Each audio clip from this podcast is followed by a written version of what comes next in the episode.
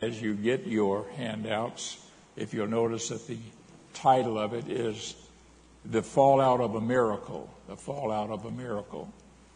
And what I want to talk to you about today here is that when miracles sometimes happen, there's all kinds of views and attitudes and how people look at it.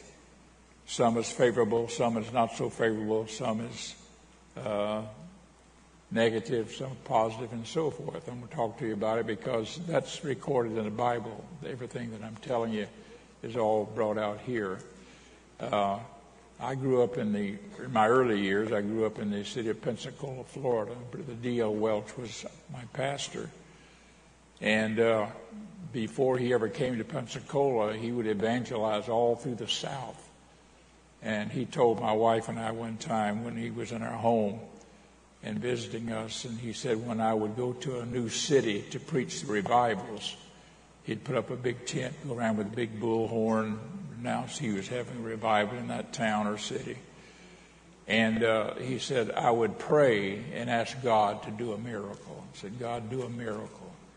And he wouldn't do it that somebody might be have a miracle done to their life, but he'd do it that the word would begin to spread and people would come to the revival and they would get saved and filled with the Holy Ghost. And that's how he, he started churches. He started churches all, all through Louisiana, Mississippi, Georgia, Northwest Florida, all over Florida even. And uh, this is the way he operated and the way he did things because he knew that a miracle would affect people and how they looked at it and what would happen. He also knew that there were people who would, who would who would argue against it. They would say, no, we don't believe in the miracles. There were church groups, for instance, uh, that said we, uh, we believe the miracles ended when the last apostle died. That was a church group, church organization that believed that. And so there is no Holy Ghost given. There is no miracles that happen after the last apostle John had passed away. There's no more miracles done. So anything done today is a sham. That's what they believed. And they taught, they taught their people that. And so uh, Brother uh, Welch would go head on for these kind of people. And he'd say, you know, here's the person there that they there are, you know, and so forth. That's how my family came into church. I had an aunt that was sick. My grandmother would bring her to the meetings for her healing touch. And of course, in doing that, one by one, they begin to get saved and get filled with the baptism of the Holy Ghost. So I'm just telling you that because there is an effect that it does have. Now, I'm going to read this verse of scripture to you here. This is the one that I'm going to start out with, and then I'm going to go to the one that I'm going to really talk to you about. Look at Matthew 10:34. Think not that I am come to send peace on earth. I came not to send peace, but a sword. And then he goes on to talk about how that uh, that whenever he does a work, that it will bring division in families and homes it will just bring different feelings about how people, and he goes on to say down in verse 38, he that taketh not up his cross and followeth after me is not worthy of me. In verse 39, he that findeth his wife shall lose it, life and shall lose it, and he that loseth his life, that is the, the carnal life that he lived, for my sake shall find it. So he's talking about what he has to offer if somebody is willing to follow the Lord. And it's amazing how many people have a reason for not serving God whenever they see God moving. When they see God moving. So I want to talk to you a little bit about it. I want you to go with me then to the, the uh, book of, we're going to, uh, let me put my pen down here where you can see it. We're going to hear to John 9 and 8, uh, the various effects. The miracle of the healing of the blind man. I go to this verse right here, John 9. John 9. And uh, look at this very closely with me here. Everybody with me now? John 9. Jesus passed by and saw a man which was blind from his birth. Now look at this. And his disciples asked him, saying, Master, who did send this man or his parents and this man was born blind? Jesus went on to say, neither one, it was for the glory of God this is going to happen. Verse, jump into verse 5. I'm doing this to save time. Verse 5 As long as I'm in the world, I am the light of the world. Look at verse 6.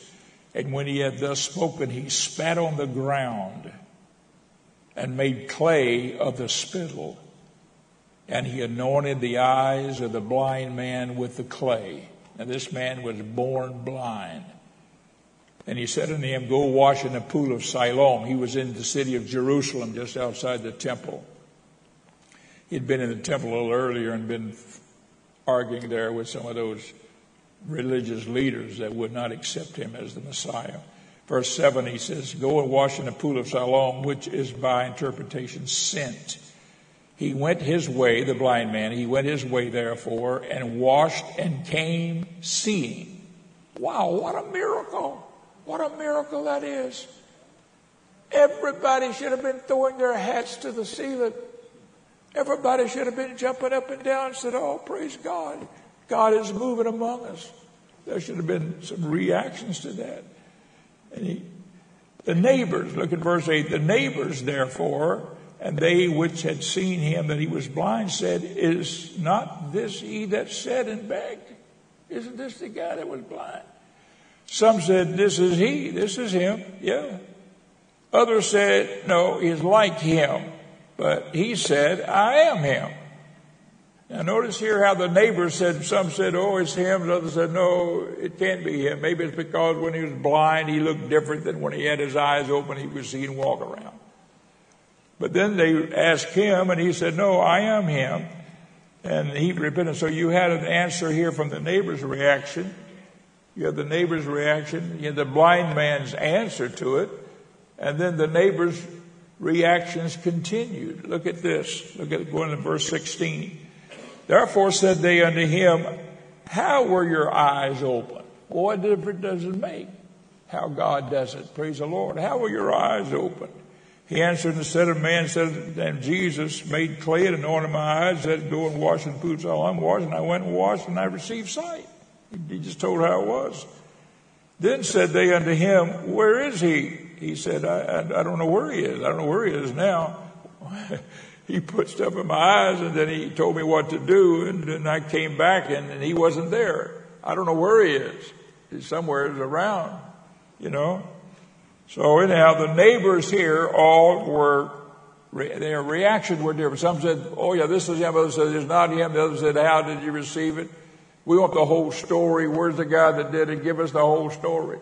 Hey folks, a miracle is a miracle. Praise the Lord. It's a wonderful thing what God can do and what God does do. Amen. So there was a reaction here from the, the, uh, from the neighbors, but they had to take it a little bit further. Look at this. Look at verse 13. They brought to the Pharisees. Now look at this. The Pharisees' reaction to it. This is 9:13. I'm reading uh, 9:13 through 17. They brought to the Pharisees him to the Pharisees him that was afore blind.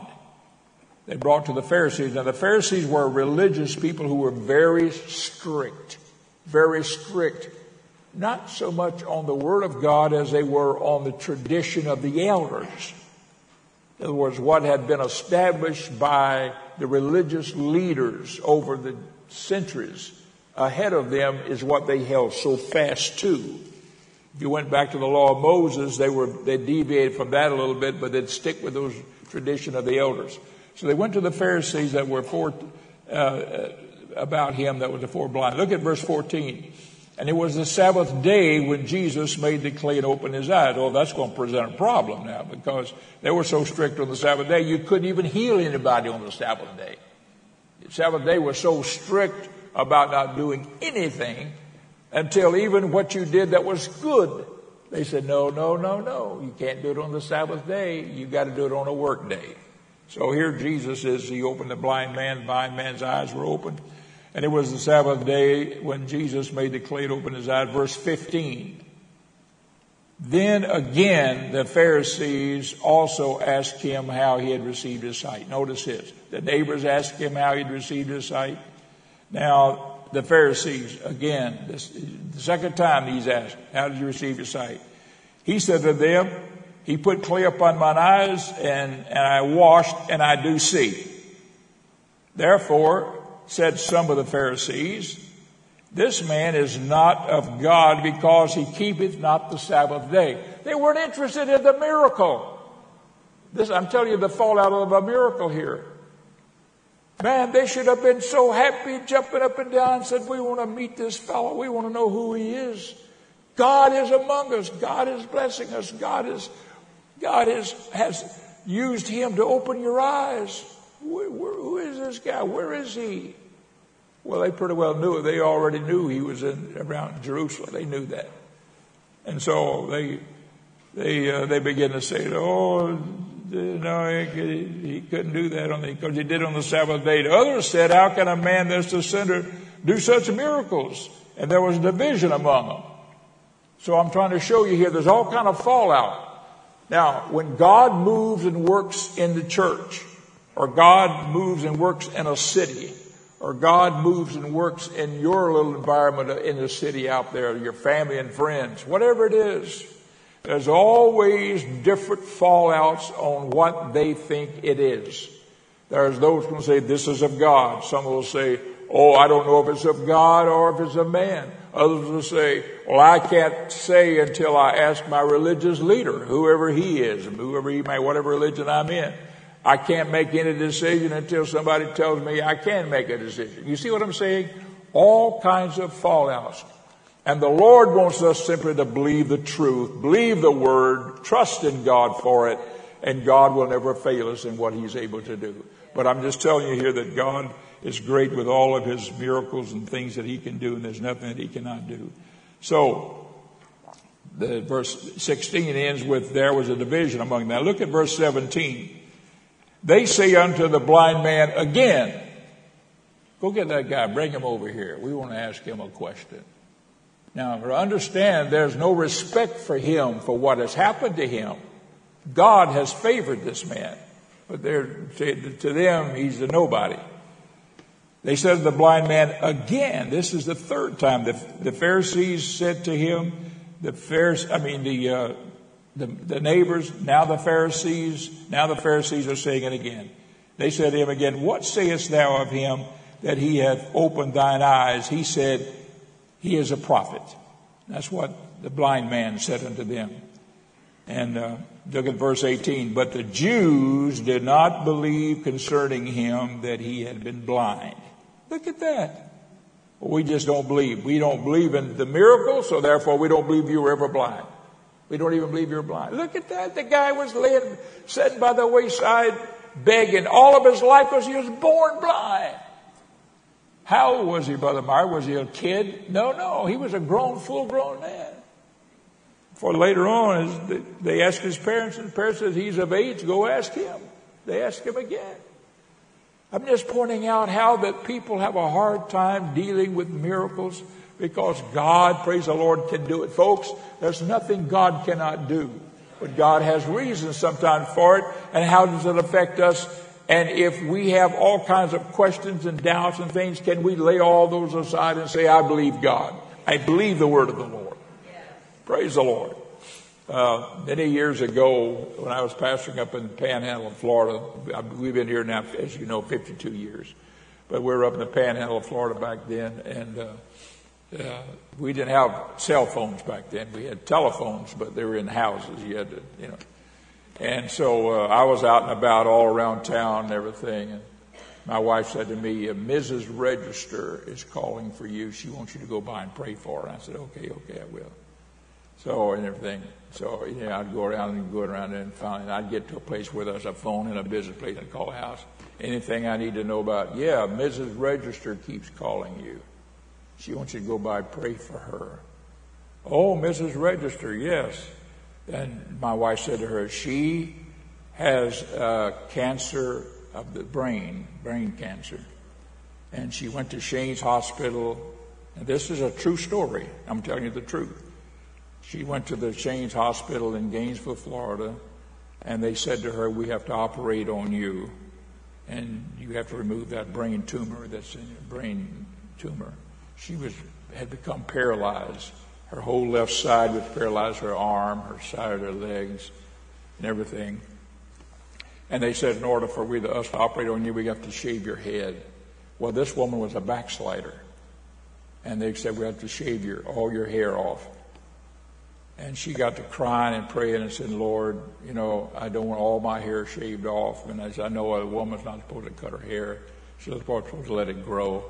And I just, I just don't want to do, do that. And so she said to the doctors, I want to go home and have my pastor pray for me. That's what she told them. And they said, Look, you only have a limited time. We'll give you uh, three weeks or whatever it was. Go home, have him pray for you, and just remember after that, come on back and let's get the job done. She said, All right. So she came home and she kept calling my wife, Tell Pastor Myers to come by and see me. So she, my wife said to me, This is what she wants. She's had this brain and they can shave her head and everything, and she wants you to go by and pray for her. And I said, Okay, okay, I will, I will. So I was busy running around. Finally, I went to her house and I went to the front door and she's sitting in a wheelchair, whole left side paralyzed, can't stand up, can't, can't move. And she's sitting there in that wheelchair. And she told me the story again wanted me to pray for her. I said, okay. So I lay hands on her and I pray for her. And she's crying and crying and she got the one hand up and she's crying and praying for her. And while, when I stop praying for her and I look at her, and she's crying, it comes all over me, the Spirit of the Lord. And I look at her and I said, Mrs. Register. I didn't call her Sister Register because she's not in the church, wasn't saved. I said, Mrs. Register, if God healed you, will you serve him? And she said, Oh, yes, Brother Myers, I will, I will. And she started crying and tears running down her face lifting her hand, and I felt that spirit come all over me. Folks, I closed my eyes, laid my hands on that woman, and began to pray for her that God would remove that tumor from her mind. And while I'm praying for her with my eyes closed, my hand goes up because she's standing up. Suddenly she's on her feet and my hand is still on her head and I open my eyes and she's got both hands in the air and she's worshiping the Lord and crying and praising and walking around in that room and the wheelchair sitting there. This is the truth. This is the truth. I'm not lying to you. I'm just telling you, God performs miracles. He does. This woman was instantly healed. Praise the Lord. That, that, and then I, I left to worshiping God. I said, well, I got things to do to myself. I went ahead and went got in the garden, left and said, praise God, and left it with her, her and Jesus. And she went on and she fixed supper for her husband. When he came in, he like to fell out when he saw her cooking supper for him and putting it all on the table. And then she got in her car and drove to church that night on the Wednesday night. It was a Wednesday. He drove to church that night. I'm just telling you that God does a miracle, but he had spoke to my heart that he was going to do something. That's why I knew it because I could feel it in the Holy Ghost. Now, I'm going to fast forward to some maybe 20 years ago, 25 years. It was it was uh, 30 years ago. In, in this church here, but down on the end of Palm Bay Road, a sister came to me one Sunday morning and said, "Brother Myers, there is a couple ladies that are here, and they are uh, lesbians. And uh, is it all right if they come to church?" I said, "Of course, yes." And after service was over with, one of them came to me and said, "Brother Myers." Would you come to our house and visit us? I said, Yes. And I set an appointment on them one, two, Monday or Tuesday, whatever night, Thursday night. And so I went to her house. They had a little small, folks, a small home that was about half the size of this platform here, a little small house they lived in. And one of them was like the woman, and the other was like the man. And it was the woman part, the woman lesbian, that said to me, would you come to our house? And I said, Yes, I went there. And they said to me when, they, when I got in and sat down, and they were both sitting there in the, in the living room, they said to me, We want to know, can we be saved? And I said, Yes. God can save anybody. But you cannot remain in the lifestyle that you're in. You got to give up this lifestyle. And if you're willing to give up the, your lifestyle, God can save you and you can be saved praise the Lord, and have the hope of heaven and live a good, clean, walking life. And the woman that was like the woman says, I can do that. And the other one says, No, no, I, I won't do it. And I said, Well, listen, I said, God can. And the other one looked at the other one, and they looked at each other. I found out the one that's more like the man, she had a check coming in, and they both lived off of her check.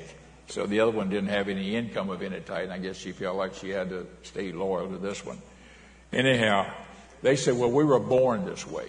There's nothing we can do about it. We were born this way. I said, no, you weren't. You were introduced to it. And you know when you were introduced to it. And that one said, you're right. I know when it was. I know when it was. But the other one that was like the man, she looked at me and said, hard look. She says, no, I've always been, I was born this way. And I looked at her and I said, no, you were introduced to it. It might have been when you were a child. But you know when it was. And when I said when you were a child, she blinked her eyes and she looked down. And I knew, she knew right then when it was. And she knew that I knew that she had not been born that way, but she had been introduced to it somewheres back there.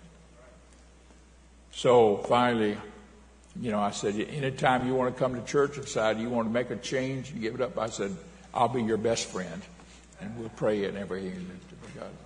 And so the other one got quiet because she knew that the one that was acting like the man, she said, no, no way. So I left them. Six months later, they came back to church.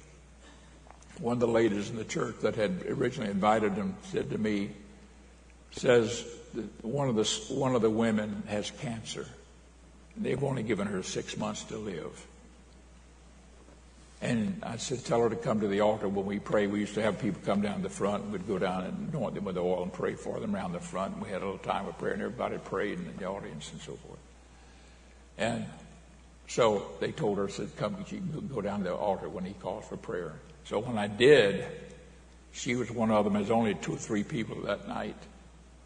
And I remember that when I got out of the chair to walk toward the steps to go down to the altar below, the Lord spoke to my heart and told me exactly what to say. Exactly what to say. And when I went down there, that's what I said. And I said to her this I said, This is so and so. Do you want to be healed or do you want to be prayed for? Huh, that's a funny question, isn't it? Do you want to be healed or do you want to be prayed for? If she says, I want to be healed, I would have said, You know what you've got to do. Are you willing to give up this lifestyle to do it? That's what you've got to You know you do. So I said, Do you want to be healed or do you want to be prayed for? And she looked at me and her eyes got big as saucers and she knew exactly what I meant. She looked at me for the longest time. I looked at her. She looked at me. And it seemed to me like it was like forever. I mean, the audience is all out there praying, waiting for me to lay hands on and pray for her. I was looking at this woman and she's looking at me, waiting for the answer. And I knew that the answer she gave would determine whether she'd be healed or not. That's the truth, folks. I knew it just as sure as I knew Mrs. Register when I'd prayed for her and I knew she'd be healed when I said, Will you live for him? Folks, I'm telling you, there's a commitment that goes with serving God. There's a commitment. And I said to her, Will you, will you, uh, do you want to be healed or do you want to be prayed for? And she looked at me and then her eyes dropped and she said, Prayed for. And I laid hands on her and I prayed for her. And I prayed that God would heal her body, but knowing He would not, she knew He would not. Six months later, she died. Six months later, I got word that she did die. Died of cancer. But not willing to give up that lifestyle because she felt like that she just couldn't resist or couldn't she couldn't go against that other one or whatever it was that kept her, kept her bound. Now, I'm telling you that, folks, because there's fallout. There's all kinds of fallout to the miracles of God, how will we handle those things? Will we say, I believe God. I'm going to serve God. I'm going to walk with God. I'm going to go to church. I'm going to be faithful to God. I want to lay aside the world and sin and carnality and garbage out there of all types. And it could be anything. It could be drugs. It could, it could be, it could be uh, heroin. We've got people in this church that were alcoholics. They came to this church and got saved. And God delivered them of alcohol, and they haven't touched it for 30 years, 40 years, however long it's been. They're some of the best saints in this church. If you look there, you said, there's not a better saint of God in this church than this person. Yeah, one time they were an alcoholic. or somebody else that was drug. I know, I know who you are. You know, that's okay. That's fine. That's all, all of us came from some kind of crazy background.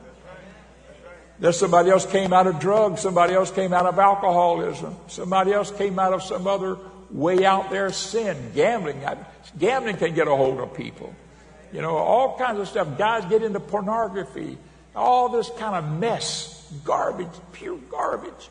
And whenever you come to God, you got to say, Lord, I'm throwing it all down, laying it all aside. I'm going to live for you, serve you, walk with you. Praise the Lord. If you're a man, love your wife. If you're a woman, love your husband. Stay together.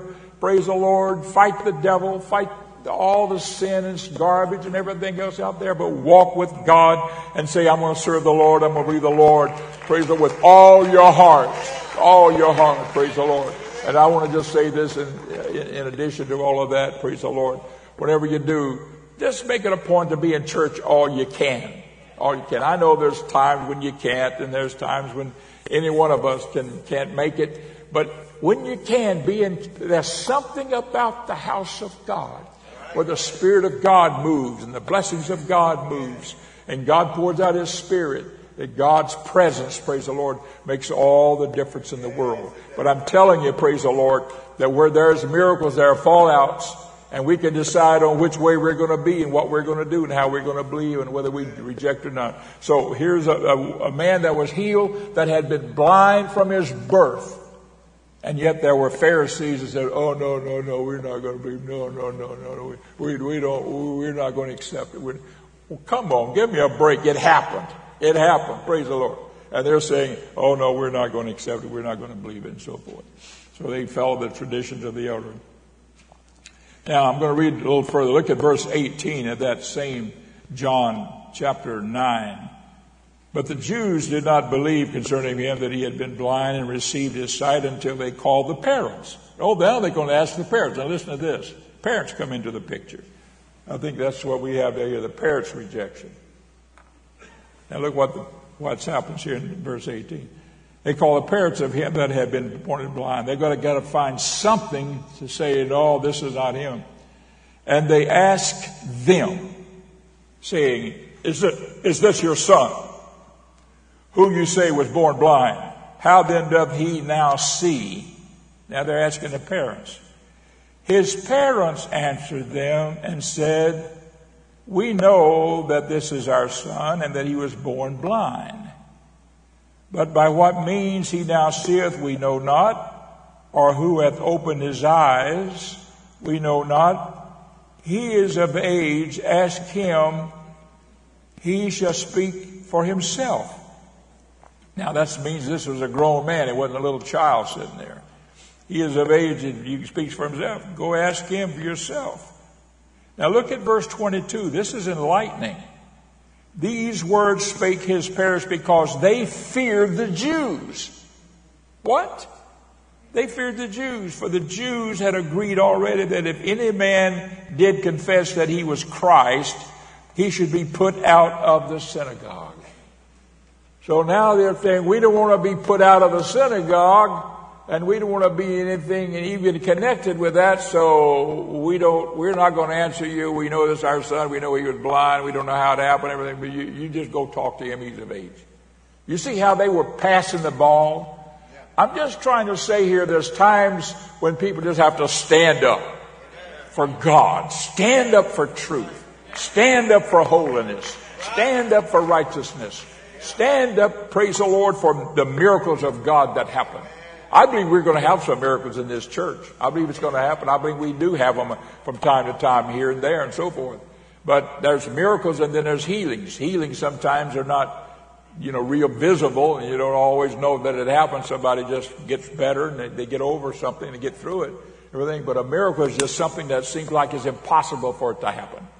And I'm just saying that God does those things. Praise the Lord.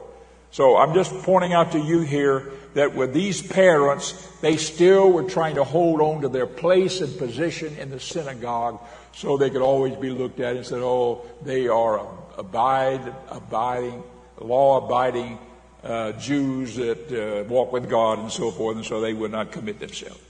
So anyhow, they said, go ask him even. Now, Verse 21, by what means, look at verse 22. These words spake his parents because they feared the Jews, for the Jews had agreed already that if any man confessed that he would be put out. Look at verse 23. Therefore said his parents, he is of age, ask him. Then again, this is the fourth time, again they go calling, this is the Pharisees, call, they, they called the man that was blind and said, now look at this very closely with me here. Give God the praise. We know that this man is a sinner. We know that he's talking about Jesus. Uh, no, they, they give God the praise. We know that this man is a sinner. And he answered and said to them, whether he is a sinner or no, I know not. One thing I know that whereas I was blind, he was, they said, we know this is Jesus you're talking about a sinner. And because he did it on the Sabbath day, I don't know whether he is a sinner or not. All I know is I was blind, now I see. Then said they unto him again, look at that. This is the fifth time. What did he do? What did he to thee? How, he, how opened he his eyes? He answered them and said, he said unto me, whereas would, he said, I told you already. Look at verse 27. I'm getting, trying to go very fast here. He answered them, I have told you already, and you did not hear, whereas would you hear it again, will you also be his disciple? Then they reviled him and said, Thou art his disciple, but we are Moses' disciples. As we, as uh, we know that God spake unto Moses, as for this fellow, we know not whence he is. In verse 30, the man answered and said unto them, why, hearing is a marvelous thing. He was right that you should know not who he is. Yet he hath opened mine eyes. You don't even know who he is. Now we know that God heareth not sinners, but if any man is a, worshiper of God, how doth he will he, him God heareth?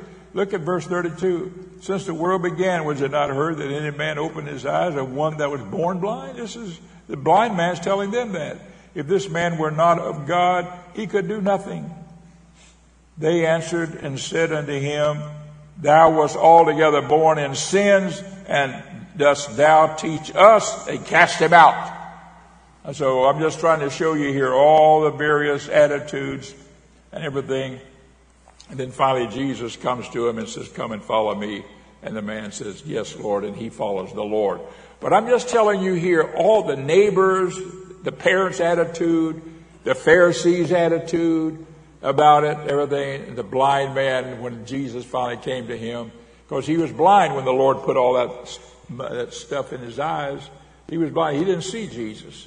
And Jesus went away, and then he came back and was could see, but Jesus wasn't there. And Jesus came to him and said, I'm the one that healed you. Follow me. And he said, Yes, Lord, I'm following you. Now, I'm just trying to tell you here today, praise the Lord, folks, that God wants us to follow him with all of our hearts. Now, I want to point out one other illustration to you here. I want you to go with me to Mark chapter 5 for a moment. Mark 5. I want to talk about the Gadarene demoniac here. Gadarene demoniac, Mark 5 1. This is Jesus and the disciples got in a boat and went over across the Sea of Galilee. They went from the west side over to the east side. They came over on the other side of the sea into the country of the Gadarenes.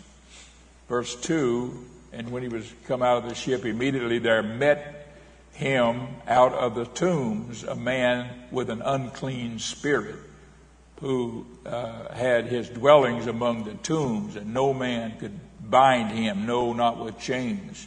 Goes on to say how he broke chains and they couldn't tie him, they just let him go. And so, verse 5 and always night and day he was in the mountains and in the tombs, crying and cutting himself with stones. Verse 6 But when he saw Jesus afar off, he ran and worshiped the Lord. Spirit. And he said, Ask him, What is thy name? Jesus asked the man, What is his name? And this, these devils are talking to him. And he answered, verse 9 here, and he answered, saying, My name is Legion, for we are many. This is the devils inside the man. And he besought him that he would not bind him, send him out into the country. Now look at verse 11 to me with very closely here. Now there was there nigh unto the mountains a great herd of swine feeding, swine. And all the devils besought him, saying, Send us into the swine that we may enter into them. Forthwith Jesus gave them leave, and the unclean spirit went out and entered into the swine, and the herd ran violently down a steep place in the sea, and they were about two thousand, and were choked in the sea, or they drowned. Now look at verse 14. And they that fed the swine. What? Fed them? You fed the swine? They were swine keepers. They were, they were not shepherds of sheep. They were not keepers of the cattle. They were not keepers of the goats or animals that were clean animals that the Jewish people, you know, used, milk and, and, and, uh, and meat and so forth. But they were swine. And they were way over on the backside of the desert on the other side. And so, and they that were fed the swine told it in the city and in the country, and they went out to see what was all done. And verse 15, they came to Jesus and see him that was possessed with the devil and that uh, and had the legion sitting and clothed in his right mind, and they lifted their hands and praised God. So what it says? Now they were afraid. You know why they were afraid? Because they knew they were doing what they shouldn't be doing. They were selling swine on the black back on the black market because pigs was not allowed in the Old Testament for them to eat. I'm reading Deuteronomy 14:3. Thou shalt not eat any abominable thing. And then it lists a bunch of things. Verse 8, and the swine. The swine is one of the abominable things. And the swine, because it divideth the hoof, yet cheweth not the cud. It is unclean unto you. Ye shall not eat of their flesh, nor touch their dead carcasses. Now, this was commanded to the Jews of the Old Testament. They couldn't eat pork. Couldn't. I know today, and I can give you scriptures, I can give you at least four scriptures that it's all right to eat anything that's meat today. Shrimp, lobsters, help yourself. Pork, whatever you like. It's okay in the New Testament, but in the Old Testament it was not. Well, Jesus Christ was still under the law when he came in his earthly ministry. And these Jews over here in Gadara were keeping swine, 2,000 of them, on the black market and selling it to the Jews who was eating pork when they were not supposed to be eating pork. Now you understand, to them, they knew that they were not supposed to be eating, but they were doing it anyhow. It was their secret sin. Are you with me? Yeah. So these people, amen, uh, they, they had a secret sin. The whole city did. So whenever this was told Jesus and they came out and they saw this man sitting in his right man, instead of them being so happy about it, they were afraid. They're afraid because their sins had been had a light shined on it. Verse 16. And they that saw it told them how it befell him that was possessed with the devil, and also concerning the swine. These swine keepers said to the city people, this is what happened, and blah, blah, blah, and all the swine went, oh my God, all of our, you mean our little, uh, our little party that we had going, our little, uh, trade, our little secret sin business wise, we got black market, I guess we can call it. It's all gone. And they begin to pray him, that is, ask him. They begin to ask Jesus to depart out of their coast. Get out of our coast. We don't want you over here. And folks, their city was full of people that needed a touch from Jesus. Think about it. And these people, because they'd rather have their secret sins, asked Jesus to get out and go away. We don't want you over here. Now, I wonder how many places that's like that. We don't want you touching our secret sins. But folks, if we'll say, God, you do whatever you want to do in my life. You do whatever you want to, however you want to, wherever I am, Lord. But I want you to be in my midst. I want your love. I want your grace. I want your mercy. I want your kindness upon me, Lord. And there's not going to be anything like, no, no, no, go away, go away. We don't want you here. But folks, that's what the world's all about. That's what the world is all about. That's why the Bible says, love not the world, neither the things that are in the world. If any man love the world, the love of the Father is not in him. Lust of the flesh, lust of the eye, and pride of life. These are of the world, not of the Father. I'm quoting there from, uh, from one of the scriptures. I'm just pointing out to you here that the Lord wants us to lay all of that mess down. Lay the world down. Live for God. Walk with God and say, Jesus, I want everything that you've got for me. Praise the Lord. And I, I thought about it, and so then the Lord uh, told this man, look at verse 19, howbeit Jesus suffered him not. But that he said, the man said, I want to follow you, Jesus. Jesus says, no, go home to thy friends. This is what Jesus told the man who had been filled with the devil. And this man cut himself full of the devil. They couldn't keep chains on him. He screamed, cried, carried on in the mountain. Now he's just as normal as anybody else. And Jesus said, Go home to thy friends and tell them how great things that the Lord hath done for thee and hath had compassion on thee. And he departed and began to publish. That means talk about it, tell it wherever he went. Publish it in Decapolis. Excuse me. and how great things Jesus had done for him. And all men did marvel. So the word got out there. But Jesus never went to a city, I'm sure, that had needs of him. But I want you to know this today, praise the Lord, that our Jesus is still willing to work anywhere that we say, Jesus, come, be in our midst, be among us, Lord. We want you, Lord, above everything else. We want you with all of our heart. I wonder if we could stand together and just thank the Lord and God bless all of you who live for God, walk with God, folks. And if you're like this anywhere in your life, I want you to say, God, I'm ready to live for you with all of my heart. Walk with you in truth and spirit. Let's all worship God together. Lord Jesus, we thank you, Lord. We praise you. We glorify your wonderful name. Thank you for this day. Thank you for your word. Thank you for your spirit. Thank you for these wonderful people of God. Help us, Lord, to love you above everything else, Lord, and to give our heart, our soul, our mind, and strength unto you. In Jesus' name we pray. Amen. God bless you.